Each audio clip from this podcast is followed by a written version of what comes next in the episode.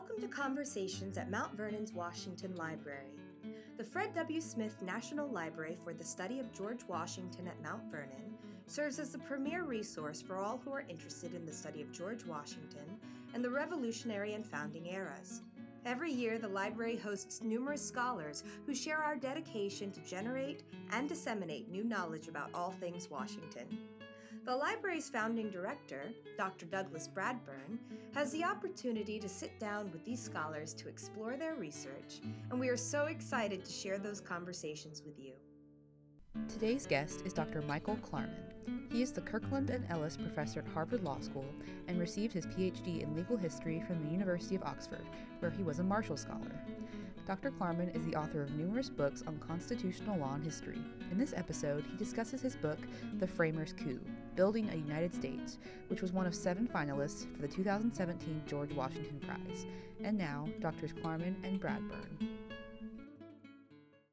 Well, welcome back, everybody. This is Doug Bradburn, the founding director of the Fred W. Smith National Library for the Study of George Washington here at beautiful Mount Vernon. And I'm joined today by Michael Klarman who's the uh, uh, Kirkland and Ellis professor at Harvard Law School. Uh, so, welcome, Michael. Thanks for having me.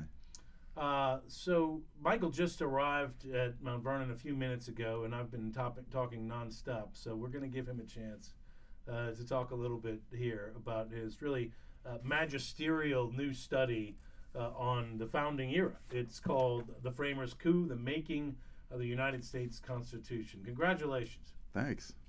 So it's a big book. Uh, I'm holding it in one hand. My arm is getting tired. it is. Uh, uh, it, it, could be a. It, it's yes. It's it's looking somewhere in the neighborhood of 900 pages, including there are, notes. There are a lot of footnotes. Yeah. A lot of footnotes. But what I think is remarkable about, about, the book, Michael, is that I don't think any there's any one volume uh, that's monographic, kind of in its approach, that covers this whole story. So that's why I wrote the book. Uh, yeah. I thought it was going to be a short book, but it would be the only book that kind of told the whole story from the Articles of Confederation through the Philadelphia Convention, yeah. through ratification, through the Bill of Rights. But then I got interested in the primary sources, yeah. and it turned into a book, big book. And there are lots of great books on particular parts of the story but I don't think anybody tried to tell the entire story within two covers. So I thought that would be a useful thing to try to do. Well, those of us who are uh, you know experts in the period knew immediately that it's absurd to try to write the whole story. There's too much stuff to do. But you, uh, uh, who, who are cut your teeth in obviously the law and the Constitution and the Reconstruction and the modern era, maybe you didn't know that uh, you shouldn't be writing that book. um, Right. So this is not exactly my time period. So I lost a lot of sleep, uh, waking up in the middle of the night thinking what it is that I was doing. Hmm. Um, I had spent a fair amount of time reading the secondary stuff. So there are a lot of great books yeah. that I was familiar with: Gordon Wood, Pauline Maier, Richard Beeman, Jack Rakove. Uh, I taught the the early um, the Constitutional Convention, the flaws yeah. in the Articles, the Bill of Rights. So I read a lot of secondary stuff. What I did within a four-year period was I tried to immerse myself in the primary sources. Yeah, and, and you've, you've uh, amassed a remarkable bibliography of the primary sources. There's the great edited collections of the ratification of the Constitution uh, done by um, uh, John uh, Kaminski. Kaminski, yeah. of course. Sorry, John. I know. Uh, yeah, and that, that group at, at Wisconsin. Uh, I take it those were very helpful for you. Yeah, the group at well, the the documentary history is incredible. Those people at Wisconsin were themselves incredibly helpful. So both yeah. Rich Leffler and John Kaminski incredibly generously read the manuscript and had all sorts of suggestions and yeah. corrected innumerable mistakes and really made it a much better book. And since I'd never met either of them, I just thought it was an extraordinary act of generosity that they each spent dozens of hours on the manuscript. But I think it, it speaks to your talent though and your ability that when you, you you started reading primary sources in the era and you were discovering a story that you didn't feel like was out there. You know, that there was something there that you wanted to convey. So there is a there is a as you know there is a story um, about the Constitution that it's a conservative counter-revolution against egalitarian redistributive forces set in motion by the Revolution. I agree with that story. I didn't feel like anybody had paid as much attention as they might have to how the Philadelphia Convention ended up so unrepresentative mm-hmm. of opinion in the country. So it was much more nationalist and much more anti populist than most Americans were. And then how do they get th- this thing ratified in a fairly democratic process, at Yeah. least for the time? Yeah. It's, there's a huge irony here. How do you get the, the ordinary people to approve a constitution that, in substantial part, was addressed toward removing the ordinary people from control of the government? Yeah. So so uh, that's the uh, that's the drama, the story that you tr- the the kind of tension you're trying to uncover.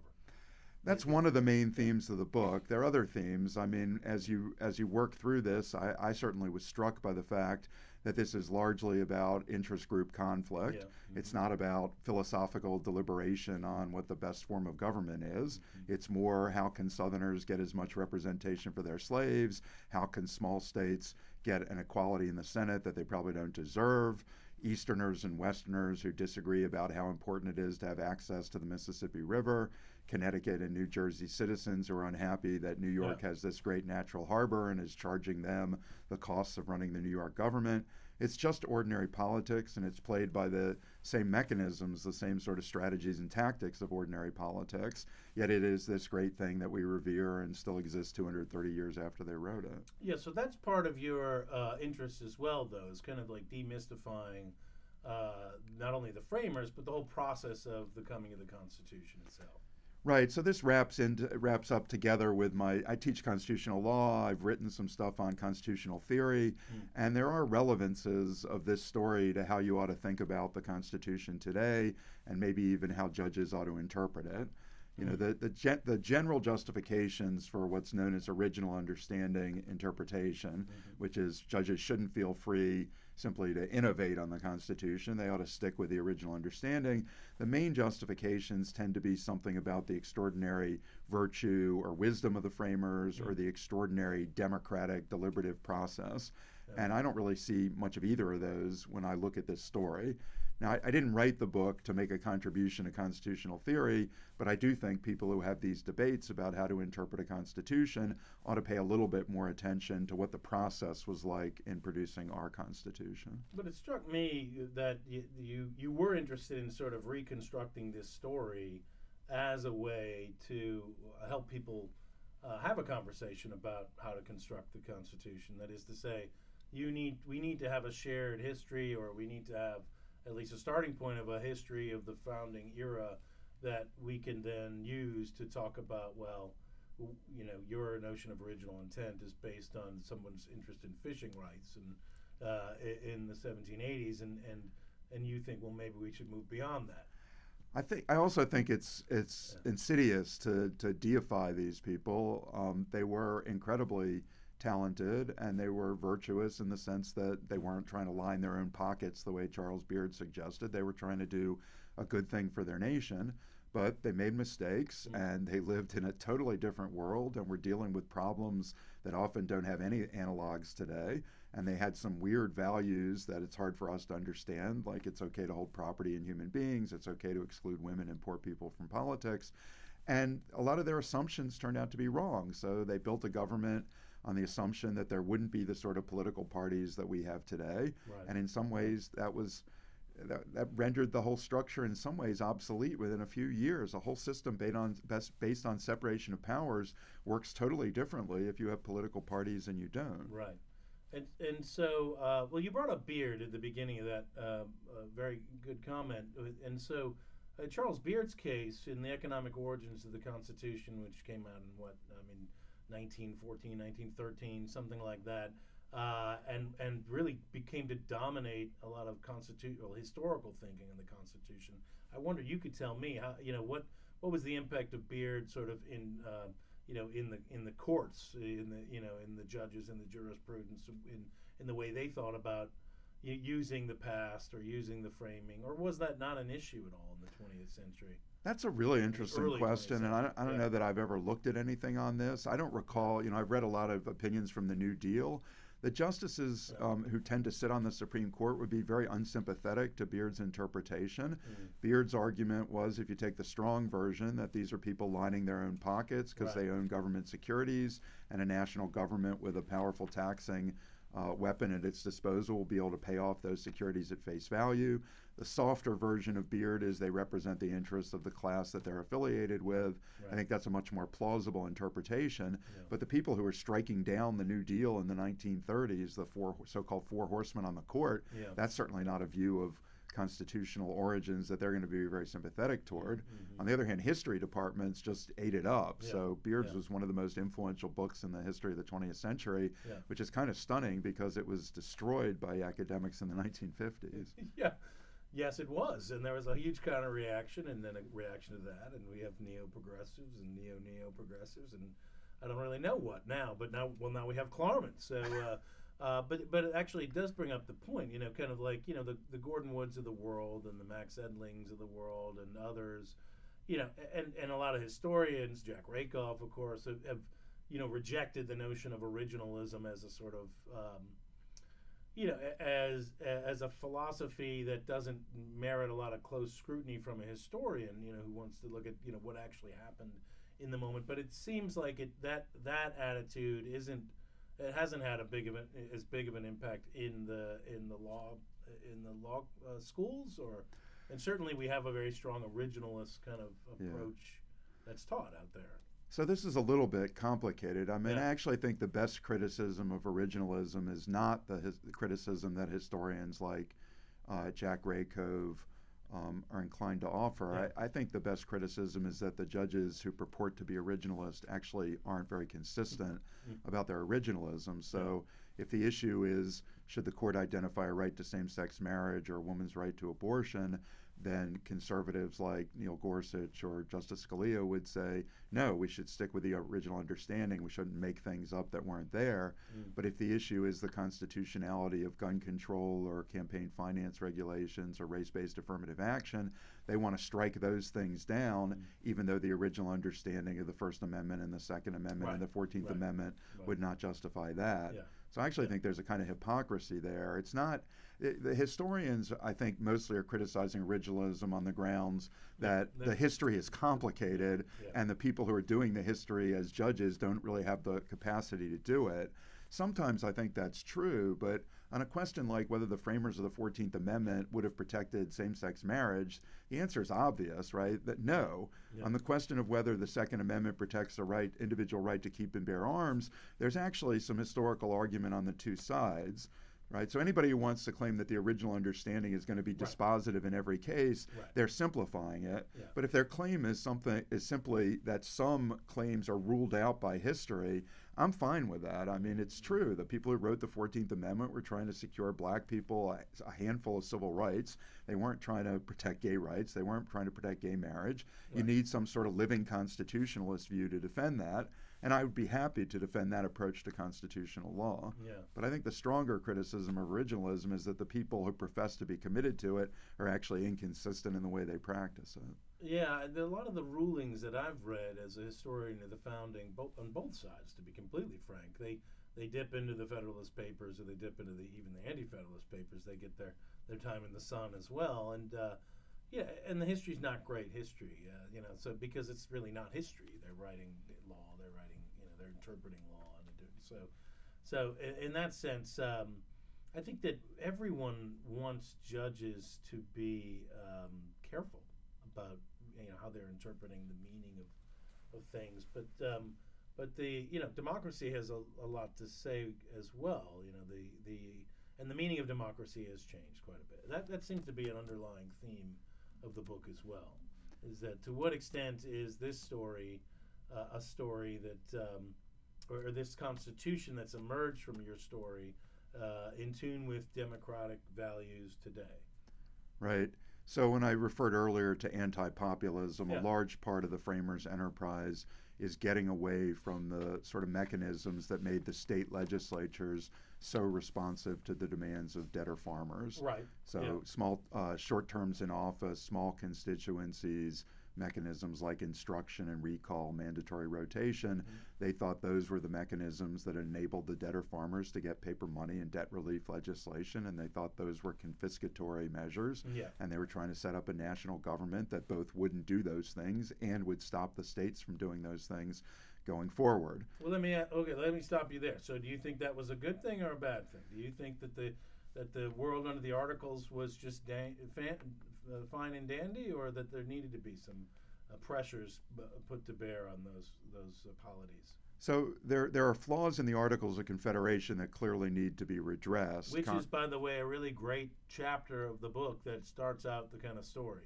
the So- flaws of the Articles. Yeah. Congress doesn't have a taxing power. Yeah. Congress doesn't have the authority to regulate commerce. Congress has no real supremacy. It can't even enforce treaty obligations on states, even though Congress clearly has the power to make treaties. If states decide they want to defy those treaties, Congress has no way of making its will effective. Those are obvious problems that need to be fixed. What's going on in the states is a, the subject of the second chapter is, is a little bit of a different story. So you're kind of taking sort of like, I mean, and, and I don't want to do violence to your work because it really is a brilliant uh, combination of, of factors. But you're kind of taking, um, you know, on the one hand, the uh, the sort of Hendrickson unionist or Edling fiscal military or you know Gordon Wood or or, or, a more classic Fiskian kind of notion of the the the uh, the weakness of the articles to you know kind of enforce a national uh, polity, and you're combining it with the the Beardian or the the Holton, the kind of interior states sort of conflict. So there's, a, as you point out, there's not one reason that people want a new constitution or No. there's this movement to create a constitution. Right, there are multiple reasons, and Yeah. I'm heavily influenced, as the second chapter makes clear, by, by Woody, Woody Holton's Unruly Americans. Mm. James Madison, who's a pretty good authority, said that of the reasons that brought us here together in Philadelphia, dealing with these problems in the states is actually the predominant Yeah. factor. So you asked, you know, is what's going on in the states defensible? And I think the answer is yes, and this is what actually makes me kind of initially presumptively Mhm. not on, on the side of the Federalists in the Philadelphia Convention. Right. So the economy is in terrible shape and they're trying to pay off the war debt by raising taxes. Right. So you have an economy that might be 50% of what it was before the Revolutionary War. People's property's been destroyed. Uh, you're being cut out of the British Empire in terms of the carrying trade, uh, in terms of marketing goods that the British Empire can get elsewhere. Yeah. Economies- West Indies, you can't get to the Right. Yeah. C- carrying trade. Uh, so the the economy's in terrible shape, but you're raising taxes. Uh, Congress is imposing requisitions on the states, and the states are raising their own taxes, and this is all to pay off the war debt.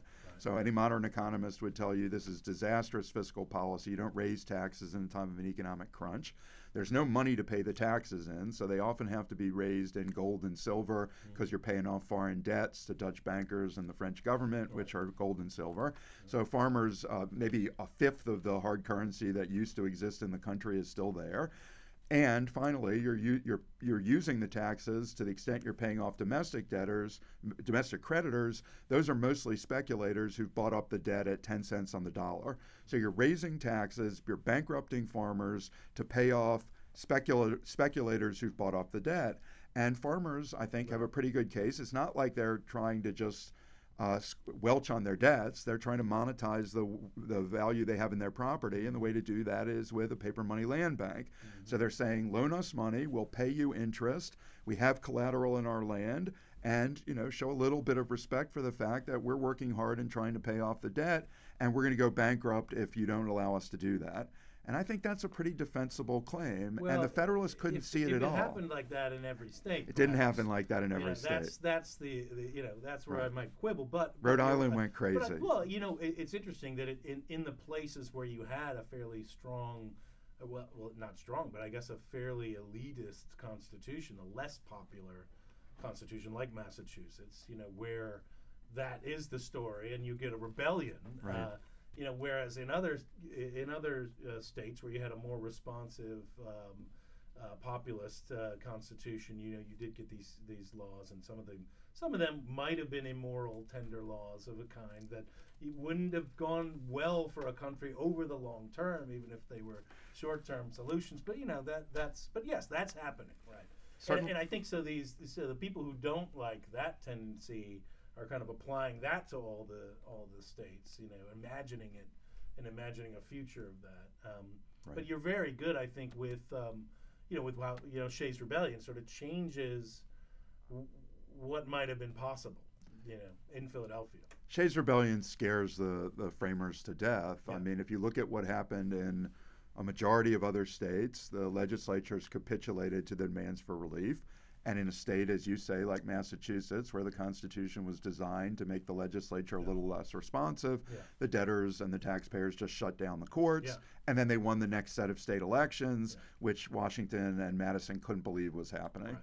Yeah. Uh, if it hadn't been for Shays Rebellion, there might not have been a Philadelphia Convention. It's quite plausible Washington wouldn't have gone even if there was one. I think you're right. Well, Well, we're here at Mount Vernon, so let's take a pause on the, the most important man at the on the scene. Um, he, he I don't think he would have gone without without the the violence of Shays' rebellion as well, particularly as he understood it through the letters Henry Knox was sending him, because Knox was sort of out of his mind with Shays, and Washington is copying big sections of Knox's letters and sending them to Madison. It's like, what the hell is going on? You know, this is it. But there's nothing. Um, you know, to mobilize somebody like George Washington than gunfire, you know, because uh, that that got his uh, that got his his heart a trembling. I think. Right. So he's getting exaggerated reports from Henry Knox and then Yeah. from Henry, Henry Lee in New York. Um, He was as late as February. I think he was saying he wasn't planning on going, and Yeah. in March, the, by the end of March, he had changed his mind. Yeah. Uh, so Shays' rebellion, you think so? If, if well, since the debtors basically they won those elections In um, April, yeah. In April, so if we hadn't had the insurrection, you're suggesting that uh, you know that that the story would have been very different. It plausibly would have been because there's no particular reason to think people would have gone to Philadelphia when they didn't go to Annapolis. Yeah. So there was this Annapolis convention, as you know, and, and Yeah. maybe not all listeners know, called for September of 1786 to deal with commercial issues. Twelve delegates from five states showed up. It was an utter failure. Yeah. So they called for a Philadelphia convention with a broader agenda in May. But Washington was writing to his aides saying, Is there any reason to think the New England states, none of which showed up in Annapolis, will show up in Philadelphia? Yeah. And it's not clear they would have showed up if it had not been for Shays' Rebellion either. And then Washington, Washington was very worried that he would show up at a convention, he would automatically be elected president, Yeah. and then the convention would flop. So it mattered a lot to him that he was convinced it was going to succeed before he agreed to go. Yeah, and I think Madison, um, you know, did one once again one of his sleights of hand where he had Washington appointed a delegate by the state and then sent this out to all the other states. So his name, Washington's name, is on that list of people, whether he's going to go or not. You know, at least the news is out in New England. You know that well, Washington will be there, so therefore might have some chance of turning into something. Yeah. Madison was shrewd, and Madison is the indispensable person in this entire story. I Yeah. mean, there clearly would be no Bill of Rights without Madison. There might very well have been no Philadelphia Convention. Patrick Henry might have defeated the Constitution in Richmond. Mm.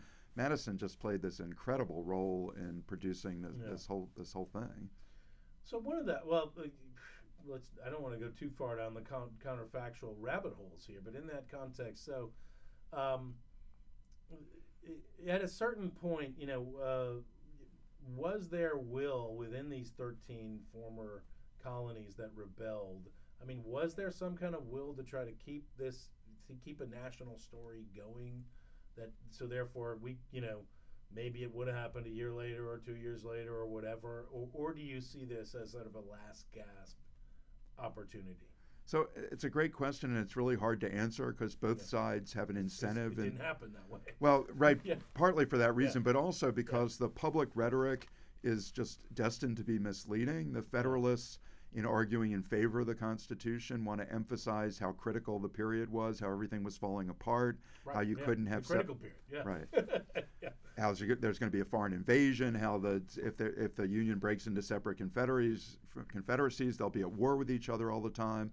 But the Anti-Federalists have the exact opposite incentive, which is to minimize the crisis and say basically we're just recovering from a post-war recession and everything's fine and no foreign country is going to invade us. And Yeah. why think that you know separate confederacies couldn't work perfectly well and we're not going to break into separate confederacies? The Yeah. best evidence has to be in private letters where people are maybe expressing their honest views. Mhm. I think that a lot of the Federalists, people like Jay and Washington, Madison and Hamilton, they really do think things have gotten to a critical point. Yeah. So there's been this big fight over John Jay's negotiations with Spain over the Mississippi River. Easterners and Westerners are up in arms against each other, and the Southerners feel really put upon. Northerners are very unhappy that the South is preventing them from getting a commerce power, which is the one thing they really want from the Union. At one point, Patrick Henry hears word from James Monroe, who's representing Virginia in Congress, that, that we're going to break into separate confederacies, and you need to get Pennsylvania on Virginia's side if there's going to be a war. To the extent that Mon- Monroe isn't just uh, somebody who is exaggerating, you know, in his own in his own private. This is clearly his best estimation of what's happening. Yeah. Maybe he's an alarmist, but if he's not an alarmist, he's really worried that things are falling apart. And clearly, Congress is falling apart because it's got no money. The requisitions are bringing Yeah. in no money. Yeah. So they, you know, the United States is embarrassed by by the. See, now you're sounding more like Fiske. This is what I'm saying. This is great. I mean, yeah, this is great stuff. I think what's great about the book is precisely that uh, the complexity of the moment that you can bring across. That you know, on the one hand, the government is collapsing, sectionalism is emerging, uh, all this interest politics is pulling people apart rather than together. Uh, they can't enforce it. They don't. have. they can't have a foreign policy. They can't enforce it. And then when they do get somebody like Jay out there doing something, half the country hates it. You know. So They did. yeah, right. so there isn't a real democratic. Um, well, there isn't a way for the people to express uh, any sort of national sense of commonality at all in the articles. Period. Um, and maybe that was what a lot of them wanted. Uh, so okay, okay. So what what are something in the so the the flaws of the articles and then the the story about internal to the states. Those are sort of the two build-ups to the convention itself. Right. Before we get to the convention, in that early, what are some things you you learned better than you know that you you kind of had by reading the secondary literature? You had you had a sense of you know those stories of the weakness of the articles and the internal conflicts. But what are the things that you learned through the primary sources that you that came into much better focus for you in writing the book Right. that you want to get across to the audience? So a couple of things. Um, the controversy over access to the Mississippi River was a much bigger deal than I had Mm, realized mm, just reading yeah. from secondary sources. Yeah, yeah. Um, the Yeah. Southerners. It's all over the debate to ratify in the Virginia Convention. It is. well. Right, it plays a big role in Virginia's posture. It explains why Virginia is so divided.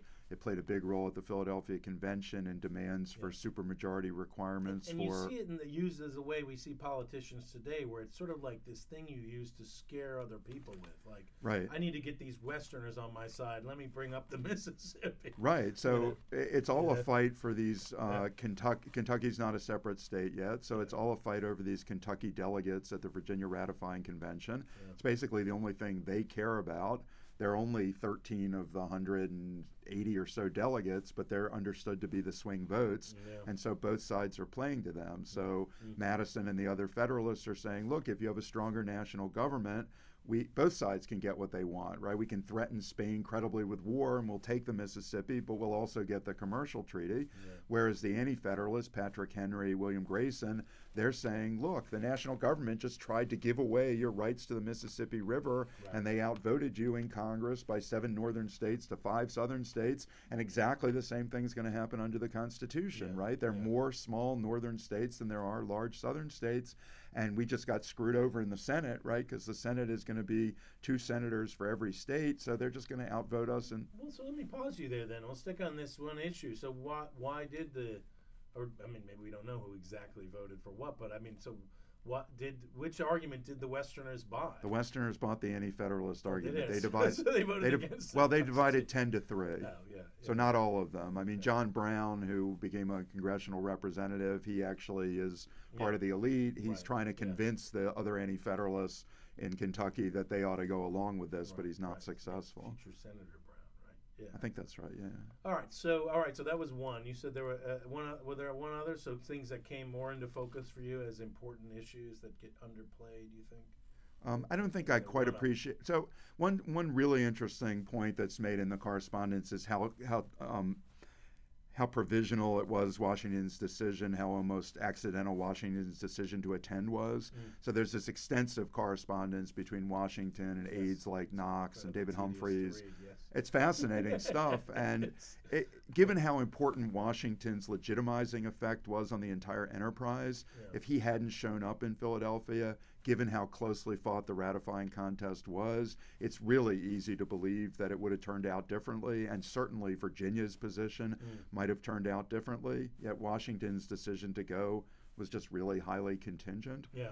I think also some of the parochial fights. So you see New York turning on a dime when the war was going on and it was being fought in New York. New Yorkers were big fans of a powerful national government with taxing authority. As soon as Mm-hmm. Yeah. the war ended and New York remembered that it has the best na- natural port Yeah. and it's able to um, export a lot of the costs of running its government on New Jersey and Connecticut Yeah. citizens who import goods through New York. Suddenly, New York is a big anti federalist state. It's a crucial point because there's that moment early on under the articles where they almost amend to allow for a customs duty of some kind, and New York's a supporter of it. Right. But of course, they don't control New York City at the time; it's occupied by the British. So And then a few years yeah. later, New York later is the state the that port. vetoes. it. Yeah, I mean, and you can understand that. I mean, why would the state want to give up that that main revenue source, which can be so nicely indirectly, you know, collected and not affect people? You know, it's such a great thing. The customs, you know, funds Right. the government for you know decades uh, in this country. So So one thing that I Yeah. thought was really interesting is you can understand how people on opposites of a debate, opposite sides of a debate, don't agree on first premises. So Yeah. New York thinks that the port is a natural advantage that belongs to it, and Connecticut and New Jersey don't see things that way. Yeah. Virginia believes that its western lands belong to it. Other states without western lands think we just collectively fought a revolution partly to defend those lands, so they belong to all of us. Yeah. Right? People think that things are their nat- Westerners believe that the Mississippi River is a natural right. It is their highway to the rest of the world. yeah, yeah. Easterners don't necessarily think of it that way. So it's you know it's no different from today Palestinians and Israelis, you know, in Northern Ireland Catholics and Protestants. I mean, people start with different baseline assumptions about how the world's supposed to be and then of course they can't agree on anything. Yes. Now, one some historians might say that one of the brilliant things that the uh, the Americans are able to do at the convention, which I think you would disagree with, is um, that they they create a, a way to resolve some of those challenges because they create this sort of federal uh, system that allows expansion over time and the incorporation of new states gradually as equal components to a union of states that have a a seat at the table. They get their two votes in the Senate. They become, you know, an important part of the system. They're not a colony of a, you know, of some eastern state. And and what would you say to that that notion?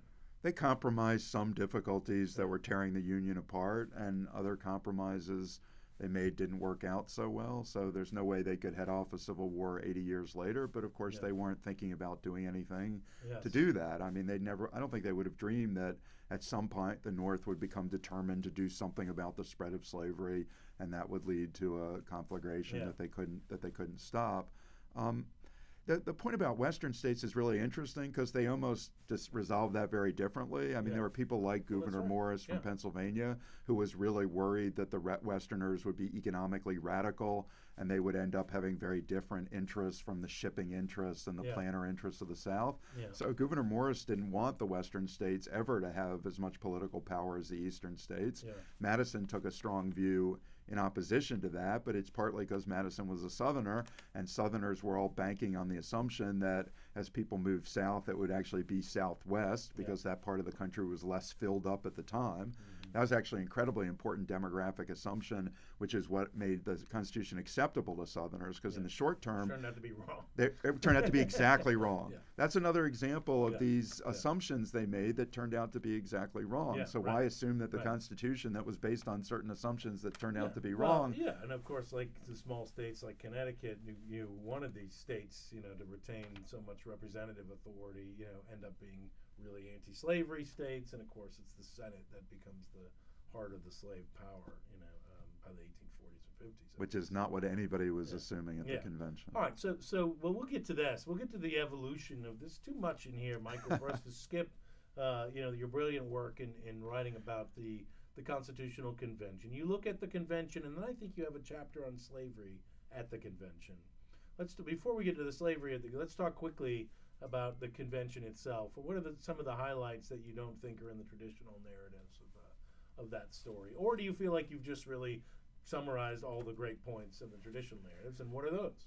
Um, what I what I tried to contribute of my own to the narrative about the Philadelphia Convention is an explanation for why it was more nationalist and anti-populist right. than what most Americans yeah. would have expected and probably wanted. Yeah. There have been great books in every generation. There's another great book about the Constitutional Convention. Yeah. I didn't, you know, Richard Beeman, Miracle of Philadelphia. Uh, Catherine Drinker plain Bowen. true man. What did Beeman write? Yeah, yeah, Right. right. So yeah, Um, every generation. So I, I, I, did approach the chapter a little differently. So if you're writing a book about the Philadelphia Convention and you're an historian, you approach it chronologically. Right. I tried to approach it a little bit more analytically. Mm. So, for example, Madison's veto, his proposed federal veto of state laws, was an incredibly important aspect of the plan that he was presenting to the Philadelphia Convention. He lost on it. I think it's really interesting to think about that, but I, I compressed it. So rather than talk about the three or four different times at the convention they talked about it, I gathered the arguments Yeah. into a narrative. It's not an historical narrative, it's an analytical account. Here's right. Madison's proposed veto. Here's what he wants to accomplish by it. Here are the theoretical arguments against it. Here are the practical arguments against it. When it failed, that's what led to the supremacy clause and judicial review. Yeah. So I told that story I, a little I differently. I really liked that about your well, the whole section overall that you um, that you did that that you showed the that you showed the framers um, changing their attitudes as the government was changing. You know, so it's sort of like why are they on both sides of these issues? Well, Right. because the government is different from the one that they were advocating for. Madison's a perfect example. yeah. So when who loses his sort of national representative government, and so so he starts fighting for different things. Right. When Madison loses on how the Senate's going to be apportioned, he really wants it to be apportioned according to population, and he loses on that. He desperately wants to shift power at that point away from the Senate toward Yeah. the presidency. Yeah. But the main uh, the main contribution is let's try to think why a convention was so different from what most Americans would have expected or wanted. How were the delegates selected? Is there some natural bias just in the pool of people who are likely to represent their states at a national convention? Yeah. Who decided not to go after they'd been appointed? How about the people who went but didn't like the direction and then decided to walk out? I think that's that's a crucial point. Is that you know these people who were more anti-nationalist, um, you know, who might even be more populist uh, in that moment, maybe not, but uh, yeah, when they started losing, they basically didn't want to be associated with it, so they fled. That's a good a good lesson for being in the room where it happens, right? being in the room yeah. where it happens. It's Yeah, always a hard question. When something Yeah. is happening that you think is illegitimate, do you participate, thereby legitimizing it? Yeah. I mean, do you not participate? Uh, sorry, if you participate and legitimize it, maybe you could make it better. If you choose not to participate, you can argue it's illegitimate. Right. And they made probably the wrong choice. Yates and Lansing and Chase should have stayed and fought, Yeah. and maybe the Constitution would have been a little closer to what they wanted. Well, yeah, and they need to, they needed to be of more political consequence than they were at the time. I mean, that's part of the issue. If the minnows all flee the ship and the, the big fish are still there, it's But remember good th- haul nonetheless. Yates and Lansing could outvote Hamilton, so as long as they Well, were they- there, They left though. Yeah. they left. Right? Yeah. They should well, have the stayed, and then left too, though, to stop them from you know doing whatever mischief they were doing. I guess. He left because New York didn't get a, get a vote with Yeah. only one delegate there. I Yeah. mean, it was a waste of his time. He came back because he wanted to be present when it was Yeah. when it was finalized, but he left because Yates and Lansing essentially nullified New York's vote when they left. Washington writes, a, I think, I guess it's the letter to Congress or uh, whoever the president of Congress is that he sends the Constitution to, and he says it was signed unanimously by all states and Colonel Hamilton. Because there's not New York, all states present and Colonel Hamilton or Right. something like that. I'd really forgotten that, Yeah, yeah, it's sort of like okay, Hamilton. Um, yeah, good. So, um, so who are the uh, who are the uh, villains for you, or the heroes of the Framer moment? There, you just figure they're all politicians and they're they're all equal in your mind. Wh- What do you think? You have to choose sides if you want heroes and villains, and Well, you you, know, don't like the South Carolinians. I'm certain of that. I mean, you know, come on, the pro-slavery guys. Nobody can vote for them these. Um, no, I, th- I- it's ahistorical to criticize the pro-slavery guys. Uh, they were they were actually pretty impressive and pretty important. Yeah. Uh, Charles Pinckney and clearly annoys Madison and Washington. They see Mm-hmm. him as a shameless self-promoter. Mm. Um, there are a couple of them that I don't admire as much as others because of the way they conduct themselves in politics, I Yeah. suppose. But um, for the most part, I'm really impressed with them. I think, you know, the Anti Federalists are, according to the conventional narrative, which deifies the framers, the Anti Federalists are the bad guys. But I'm really impressed with a lot of the Anti Federalists, and I think they have some pretty good arguments. You know, mm-hmm. for example, you know, the Federalists said, starting with Massachusetts, ratify and we'll give you a Bill of Rights later. And the Anti-Federalists said, you know, what kind of idiots do you think we are? you know, Patrick Henry says in Virginia, you've got to be an idiot to sign a contract that the other side's going to fill the terms in later after you've agreed to it. That's a pretty reasonable demand. Tell us what we're agreeing to. Show us what the amendments are going to be ahead of time. Yeah. Or their argument for a second convention, I actually find quite persuasive. So you had this secret convention, you closed the doors, nobody knew what you were going to produce. It was totally contrary to what most people expected. Then you tried to rush it through without giving the country a real opportunity to debate it. Let's now have a second That's never convention. happened in modern times Well, at all. It's ordinary politics. Yeah. Do you think? Well, another counterfactual. But do you really think a second convention could have achieved anything? I mean, uh, would the government have been completely uh, uh, uh, federal? I mean, would you had a, a unitary presidency? Would you, you know, would would you had any kind of, uh, you know, a power over commerce bills that wasn't like two thirds vote in the House and Senate? Um, that's probably the kind of stuff that would have got in there. I would think.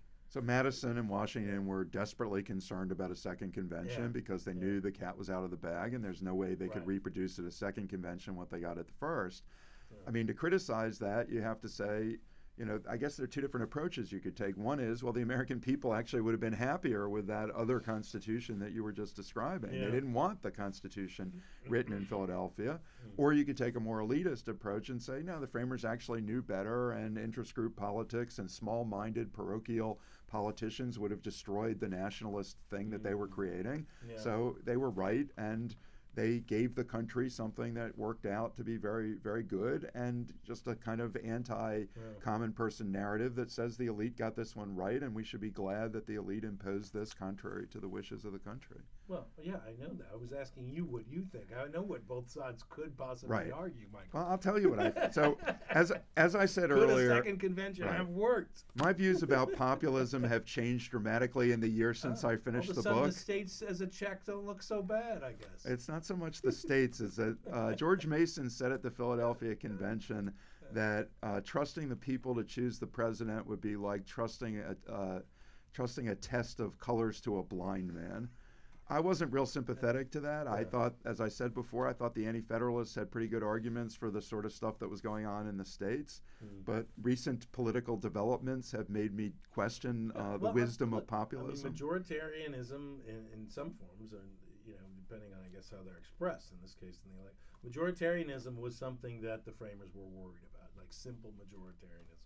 Athenian democracy, dangerous stuff, passions, demagogues, the stealing of property, the destruction of morality, you know, bad things. So they added in, as, as everybody knows, you know, all these these different layers of uh, checks on on that, as well as checks on other things. So, um, where did they overdo it? I mean, obviously, you know, if we're not going to criticize them in the sense of like uh, the mores of the time, where did they overdo? You think uh, the anti-democracy or the anti-popular impulses in the constitutional design?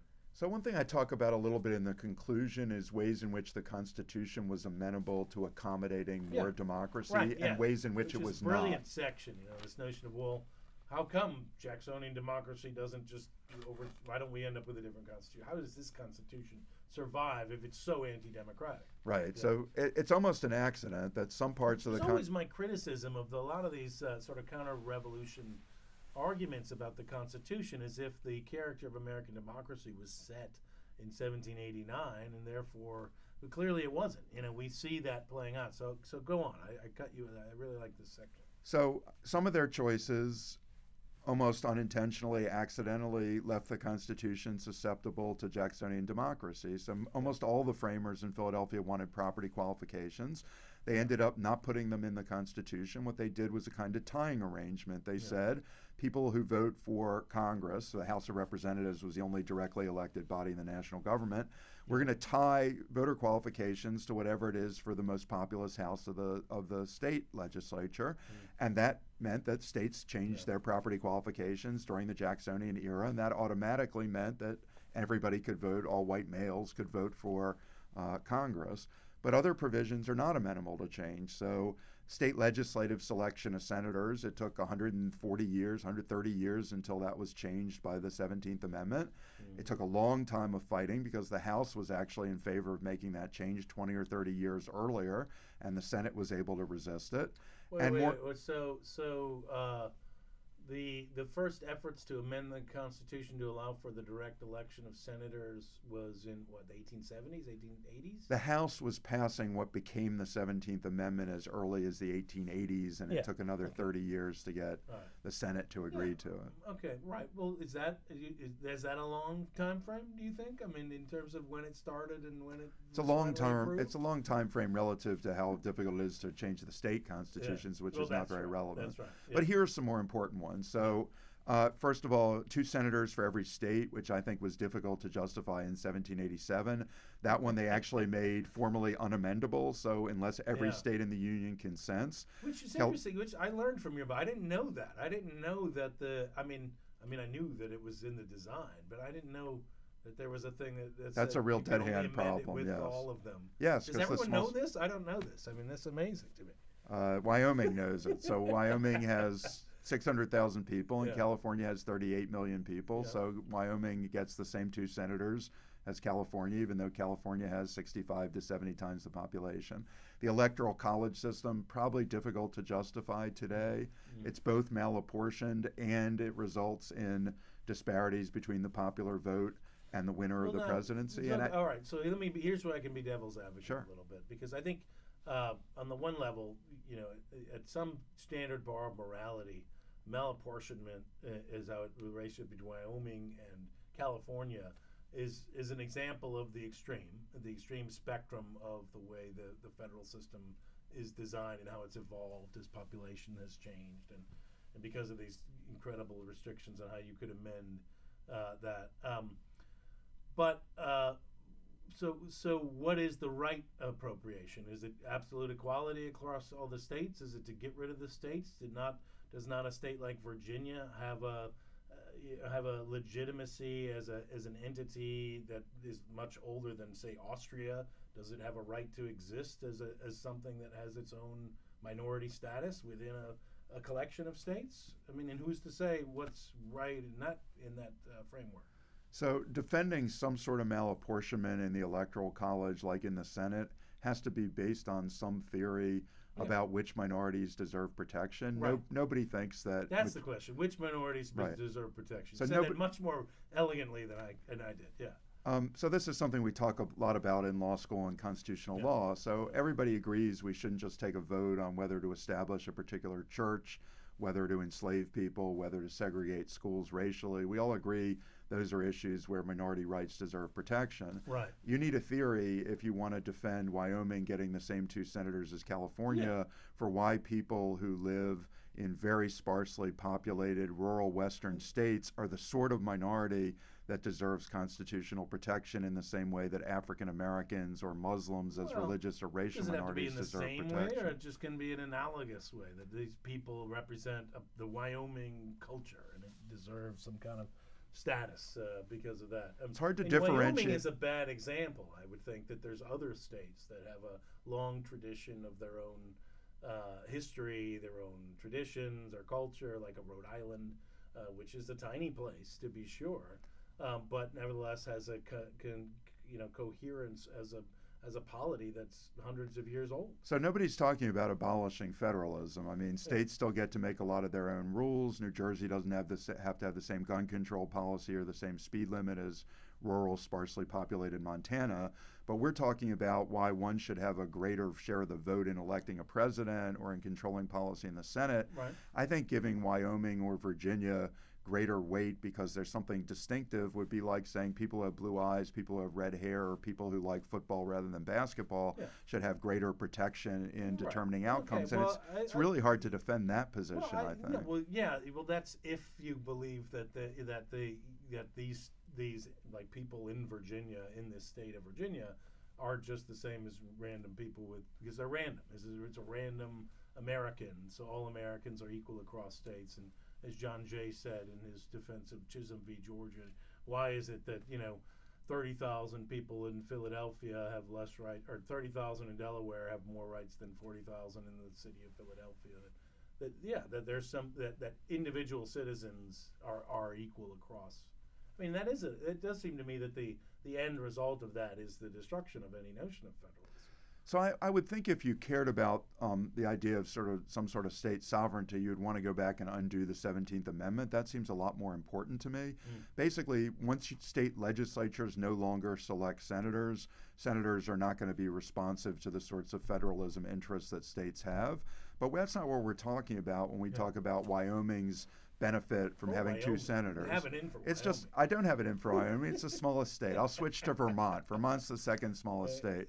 Why should Vermont have more power in choosing the president or choosing senators? All it results in is more bacon being brought home mm-hmm. to Vermont. Mm-hmm. That's basically, you know, it's demonstrable that the small states end up getting more than their share of federal highways or federal spending because they have sure. two senators in the. But we, of course, why have, is well, we have mechanisms within the state to redistribute power within those states and and those don't seem to work particularly well. Supreme Court said it's unconstitutional to give rural, rural dwellers in upstate New York more voting power yeah. to choose the New York legislature than the residents of New York City.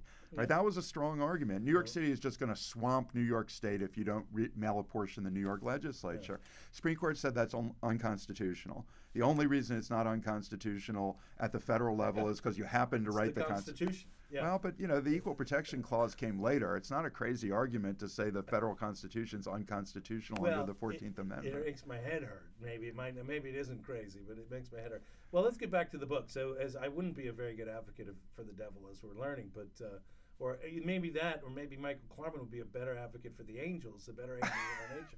But so let's get back to um, uh, so the Constitution so, or, or, the book. So um, I think that uh, you know some of the uh, the great conclusions you know you lay out here this systematic sort of oh wait no no before we get to let's go to the bill of rights uh, because the bill of rights seems to me to be something that those of us who don't study the founding era they they think uh, they tend to think the bill of rights was a really important thing uh, in the united states for the whole history uh, why, why is is that true is that not true so that is really striking. That's yeah. not something I discovered. I mean, lots of people have written about the founding and they've made this point about the Bill of Rights. I just tried to yeah. tell the story again. And I do try to tell the story as much from the primary documents as I can yeah. because I think it enables readers to decide for themselves if my interpretations, which I mostly try to relegate to the end of chapters, seem persuasive. Uh, the Bill of Rights was important to neither side. Mm. We treat it, at least since the Warren Court, as being the fundamental charter of our liberties. Everything depends on the Bill of Rights. The Federalists didn't want one. They thought it was unnecessary. They thought it would be useless because yeah. determined majorities will just ignore it whenever they yeah. care to. The Anti Federalists didn't want the Bill of Rights that Madison gave them because they wanted general, genuine structural change. What they wanted was a limit on the taxing power, a limit on the military power, a much larger Congress that would be more representative of the people. Listing rights on a piece of paper, that didn't really interest them. Mm. Madison took over the project, ironically, because he had not favored a Bill of Rights. He'd actually strongly opposed one during the ratifying contest. Yeah. He took over the project and then he neutralized the anti federalist demand. So he said, I'm going to give you a Bill of Rights, but it's not what you want. And his the, his colleagues on his side of the aisle didn't want it. They said, "Sit down. We have yeah. more important things to do. We need to create the federal executive. We need to create the federal judiciary. We need to raise taxes because the government can't run without money. You've done your duty to your constituents. So you promised you would seek a bill of rights. So now sit down and be quiet and let us move on." And Madison wouldn't take no for an answer. One of the other striking things about that story, that first Congress, is. Uh, you know that they did that Madison I think is originally planning to sort of intersperse the the amendments into the Constitution, but they they instead went with a more elegant solution of kind of you know one right after another at the end of the document, and it really it gives it this fake notion of a Declaration of Rights, you know, which is a somewhat different document, um, very different document. Right. You know that that is somehow today we think of it in those terms. Right. So Madison wanted to, as you yeah. say, interdelineate interdelineate the rights into the Constitution. yeah. Well, he thought it would yeah. make it clearer because if a particular Wait. amendment was directed toward a particular provision, it right. would be really clear what they were intending. Roger Yeah. Sherman of Connecticut was a big opponent of that, Okay. and Madison said in correspondence, you know, under the Constitution, you need to get two thirds majorities in both houses. So these people who really thought it was important to put Yeah, it all at the 'em end, yeah. they were able to, yeah, we had to capitulate to them, basically. Interesting. And their argument was partly that I think, you know, we ought not to be pretending that we're. I think it was part of the effort to revere the original Constitution, you know, sort of leave it intact, and then there's a separate thing appended to it at the end. Mhm. It would make it easier to see this as the product of these great framers in Philadelphia rather than messing it up with lots of changes interspersed within. So here, Mike, my book, which ends in 1804, argues that the Twelfth Amendment is the last moment of the framing, uh, and and, uh, and that because you don't get another amendment until the 13th, which is you know 60 years later. Uh, why the poor 11th Amendment and the 12th Amendment don't get the love that they deserve as as parts of the framing moment? The Eleventh Amendment. You Amendment. got to end a book at some point. We know this, Yeah. but you went into the you know you went into the Bill of Rights. I figure, come on, it's fair game.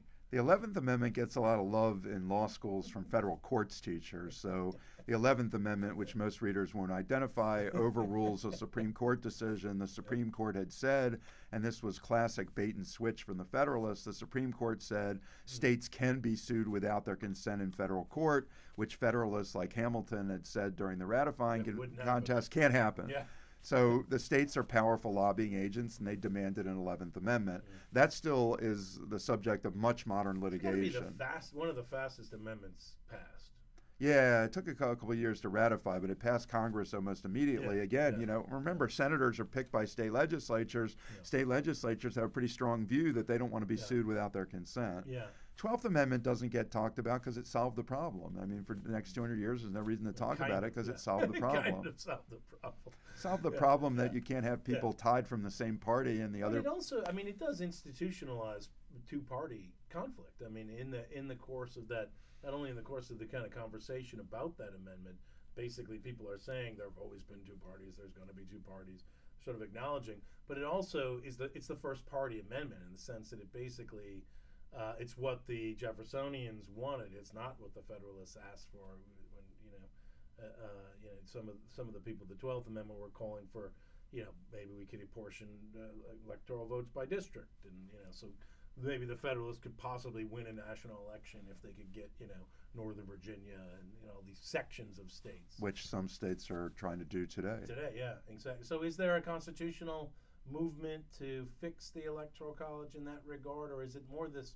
I've been I was reading about this sort of state thing where you would just basically say that your state has to agree with the the popular vote or something like that. Right, so you could get a compact rather than an amendment. The problem is you could imagine states bailing on it, and it's not clear whether it would be enforceable. Yeah, right. But- and who measures the popular vote? I mean, I guess it's I guess there's an approved popular vote from each state secretary of state approving the vote. Yeah, and it adds up. Yeah, okay. Right, so it's the That's right. yeah, there's right. an official tally. So- There is, although not everybody recognizes the legitimacy of the popular vote. yeah, yeah. Right.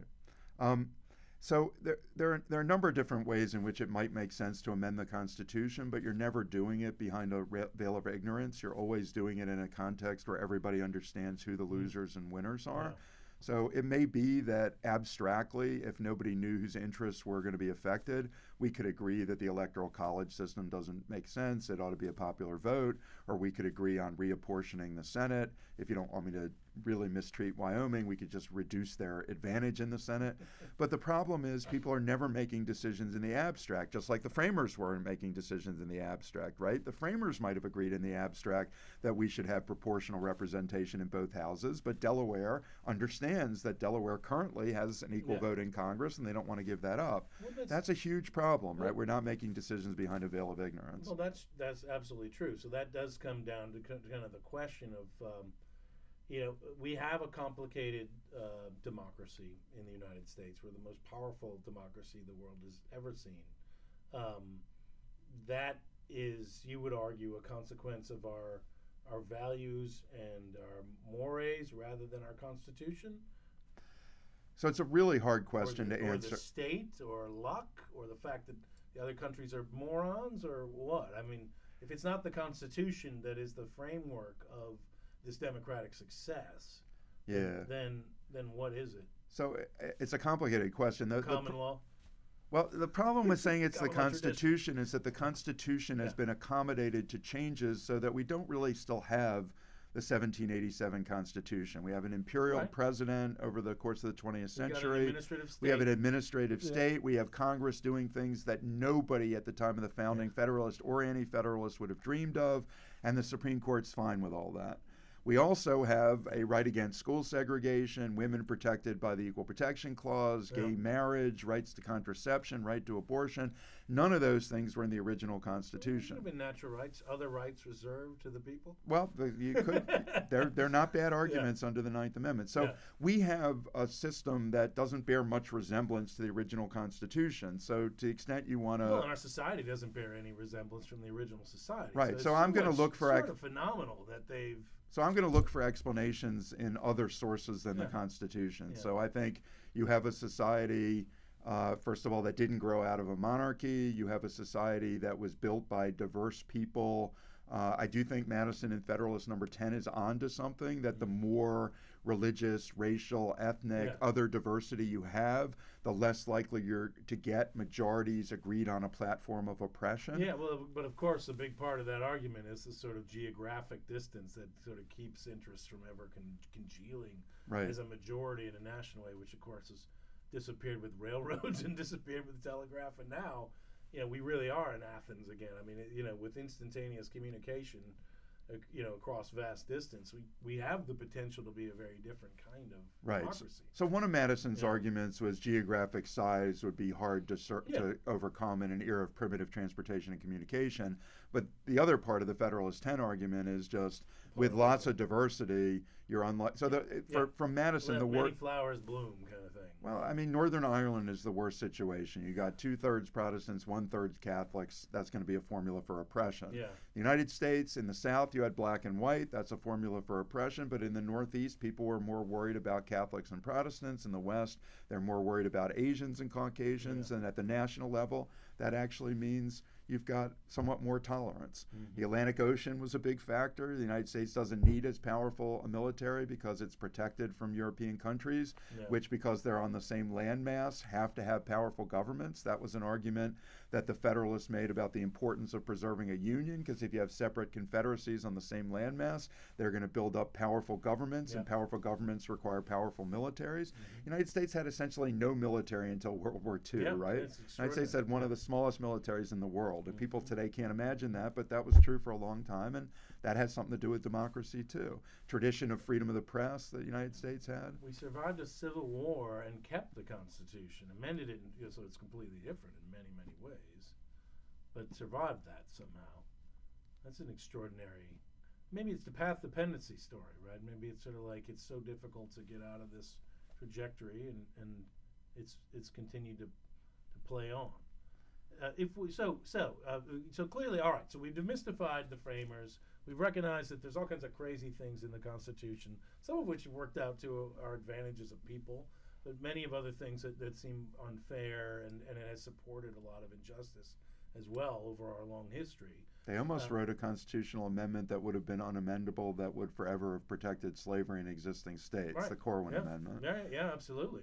Yeah, that and, and Lincoln supported that, right? He did, because he didn't think he was giving anything away that wasn't already in the Republican well, Party Yeah, platform. there's like, well, we're never going to end slavery where it exists. The question is Right. where it's going. You know, that's sort of like talk about the Southerners, uh, you know, like getting too upset too fast. You know, and uh, don't look a gift horse in the mouth or something. But um, yeah, so I mean, that yeah. So again, there's these narrow, narrow escapes to. We'd be a very different. Uh, different country. Uh, so, but the question, Professor, is uh, so how do we improve the Constitution? I don't believe in perfect when it comes to governing people. I'm a more of an uh, Aristotelian, perhaps, than an Augustinian. But um, so, how do we get more perfect again? There's a debate among scholars about whether we ought to hold another constitutional convention today. Part of the reason is because it's so difficult to make the changes that some people think are really important because of the point we were talking about earlier with Yeah. entrenched interests. Yeah, yeah. So if you could sort of write sto- a new thing and then have a plebiscite. right, but the, pr- but the, you get problem rid of the state. I mean, how do you do that? How do you well the problem so the people who favor doing this think the system is broken, and I agree the system the is Article broken. Five group, right? Are they called Article Five folks? So Article 5 authorizes a convention, but then it tells you almost nothing about how that convention would work. So if two thirds of the states call a convention, Yeah. Congress is required to convene it. But it says nothing, for example, about apportionment. So would Wyoming and California get the same number of delegates at the convention? Yeah. It says nothing about how the delegates would be elected. Yeah. It says nothing about any of the procedural rules. Would it have to decide by majority vote, supermajority vote?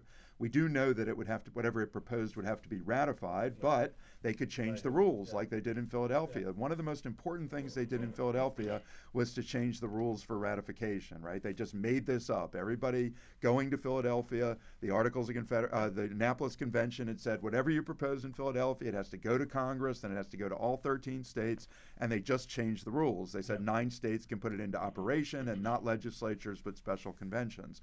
So if we had another Yeah, convention, well, that speaks to your notion of it being a coup, right? I mean, Yeah. This is basically that is the core of the coup. coup-like move. just changing the rules that everybody assumed were going to exist. Yeah. Right? So nobody knows what would happen, and I think in today's world, Mm. nobody knows what.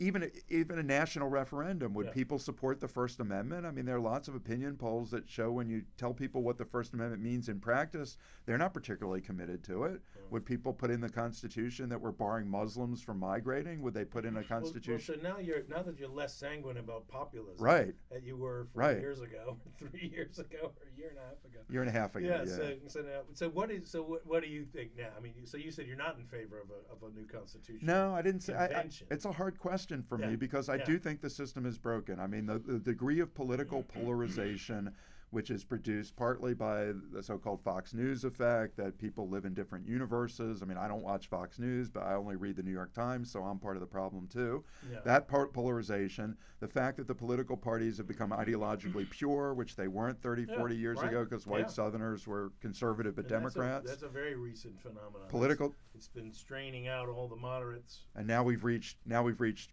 ideal political polarization where the most conservative Democrat is more liberal than the most liberal Republican.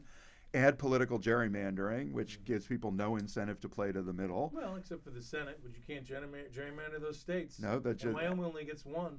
Uh, Not the, the, gerrymandered. the Senate can't be gerrymandered, and the Senate is less extreme than the House, Yeah. right? There isn't an analog to the House Freedom Caucus in the Senate, partly for that reason. Yeah.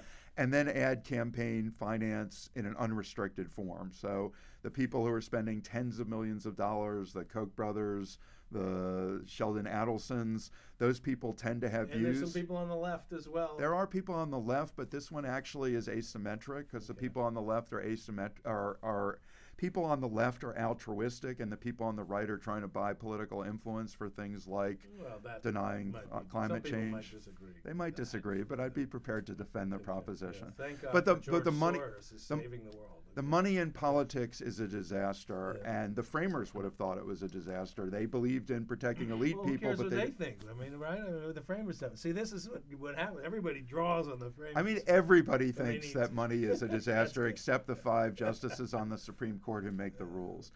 So I think the only way to solve these problems might be to rip up the system and start over again. But I don't have any confidence that the system we got would be the system that I personally would like. Would it be better? That's the question. I don't know. Yeah, I mean, I you- don't you- know. You don't know. I mean, that's a hard to know. revolution. So, I mean, I, I can imagine perhaps in a better, uh, in a world where, well, I mean, where you're getting more, you know, a bigger union. I mean, you're getting more world government in a real sense, or you're you're creating a real union of Mexico and Canada and, and the states, and you have this new th- thing that has to be designed or something. But that seems to me, you know, many generations away, and probably a cataclysmic event. So I agree with that. It's interesting to p- tie that back to the framing because the idea of states forming the Confederacy was not so dissimilar. In Yeah. some ways, indeed, they might have seen that as a more radical step than European nations joining the European Union. Yeah. And there's now a backlash against it, right? Yeah. Brexit and Trump are a backlash against growing internationalization, globalization. But you might see those forces as sort of ineluctable. You could see this as sort of a temporary hiatus. But in the same way that we moved from states, I mean, people were so localist back at the time, Yeah, right? They spent right. their whole lives in a 10, It's 10 very, mile. The technological differences are really Right. extraordinary uh, when you think about when you think about what's possible in terms of. Well, it, it is, but it comes back to I think a, a question about rights in democracy and minority rights and individual rights and in a system that has communities that have to be defined. I mean, you, communities, by definition, have have boundaries to them. You know, everybody's not part of a community. So, does a community have a certain status that can be defined? And is that community a national state like uh, Britain or you know like England or you know France or Greece? I mean, and so what is you know to what extent is that a democratic ex- expression of those people who are Greek? Uh, and to what extent are they willing to be part of a broader community of Europeans who want Right. to who want to be who want to say we're a majority of people and you Greeks you got you're like Wyoming you know forget you, You- we Demo- do what we want to you Democratic theorists have never had a very good answer to the question of how do you decide what the scope of the community is. Yeah. So in South Yeah. Carolina, right they thought the relevant majority was South Carolinians who said we no longer That's care right. to be part of this union. But in it's the north, huge leap forward to say the people are sovereign but then the big fight is who are the people right, and there's Right. no de- democratic theory doesn't supply an answer to that. no right uh, so uh, we look for the brilliant minds like Michael Klarman to help us navigate this world one final uh, theoretical question about amendments oh shoot we better go eat soon but it is uh, this has been too enjoyable Yeah, this is fun. Uh, but uh, it, should the Supreme Court be elected? Should they have limited terms? Should they be 15 year terms at most? Absolutely. So this might surprise you. I mean, I had a No, couple. why would that surprise? I mean, that's that would be more democratic. It'd be more more humane. But a lot of what I've defended them. is probably on the more elite side. Yeah. Um, Yeah. I think that's an accident of the original Constitution. Most states went to elected judiciaries during the Jacksonian era. Mm. The federal government would have moved in the same direction, but it's so hard to amend. I think Supreme Court justices are essentially political actors, and it's very strange that in the United States we have this incredibly powerful court Yeah. deciding abortion and affirmative action Yeah, and the death penalty. And Nine It's Talmudic basic- judges telling us and everybody Yeah. knows today, just witnessed the fight over Garland and Gorsuch. Everybody knows it's mostly political. Mm. I had a couple students who wrote a terrific paper about 12, 15 years ago, and I'm sure that they're right. So, what we should have is 18 year terms that are staggered so that every Like two years. Every two years somebody leaves. Yeah. That way, you don't have strategic retirements where people choose who's going to replace them. You don't have strategic appointments where you appoint very young people so they can serve 40 years. You don't have randomness so that Jimmy Carter gets no appointments, but William Howard Taft gets six appointments. It would solve all, and you would solve the problem of people turning 90 and not leaving the court when they should have left five Yeah. years earlier. Yeah. But we won't do it because, again, you have this problem that we're not doing this behind a veil of ignorance. People have incentives based on the status quo. But I'm pretty sure that's what we should do. I don't know that I would elect them, but I would limit their terms and I would take the element of randomness and how they, when they die or retire, out of the equation. Uh, so the Constitution, please enlighten me. The Constitution, you know, has uh, has judges appointed for good behavior, um, but they but they only it's, they only have the Supreme Court in the Constitution, right? I mean, the Congress writes the Judiciary Acts, which create the federal courts. I mean, could the i am I wrong though? Is it all should does it have to be all federal judges are appointed for good behavior, or can can Congress have the lower courts be more of a system like that? No, Congress statute. Congress doesn't have to create lower federal courts. The Constitution authorizes but doesn't require lower federal courts. Right. courts. So theoretically, you could have a statute in which lower federal courts aren't for life. Yeah, there were people. No, no, you can have a you can have a statute that doesn't have lower federal courts, but if there are lower federal courts, the judges serve for good the. Constitution's Okay. clear about that. Federal judges Okay, get get tenure during good behavior. Okay, that's good. Well, on that note, uh, I would encourage everybody to go out and buy the book. Uh, the issues are relevant, absolutely. They'll be important to you and your family and your children and their children's children because you can't amend the Constitution, as Michael Klarman would say. But for those of us in Mount Vernon, uh, we still love the framers and the founders, particularly George Washington. So we really appreciate your time here. Thank you very much for having me. It was fun. We hope you enjoyed this week's discussion. The Washington Library looks forward to continuing these conversations about our early American history. Please visit mountvernon.org forward slash library to learn more about the library's resources and programs. And remember, Mount Vernon is open 365 days a year and looks forward to welcoming you. Thank you, and we'll see you next week.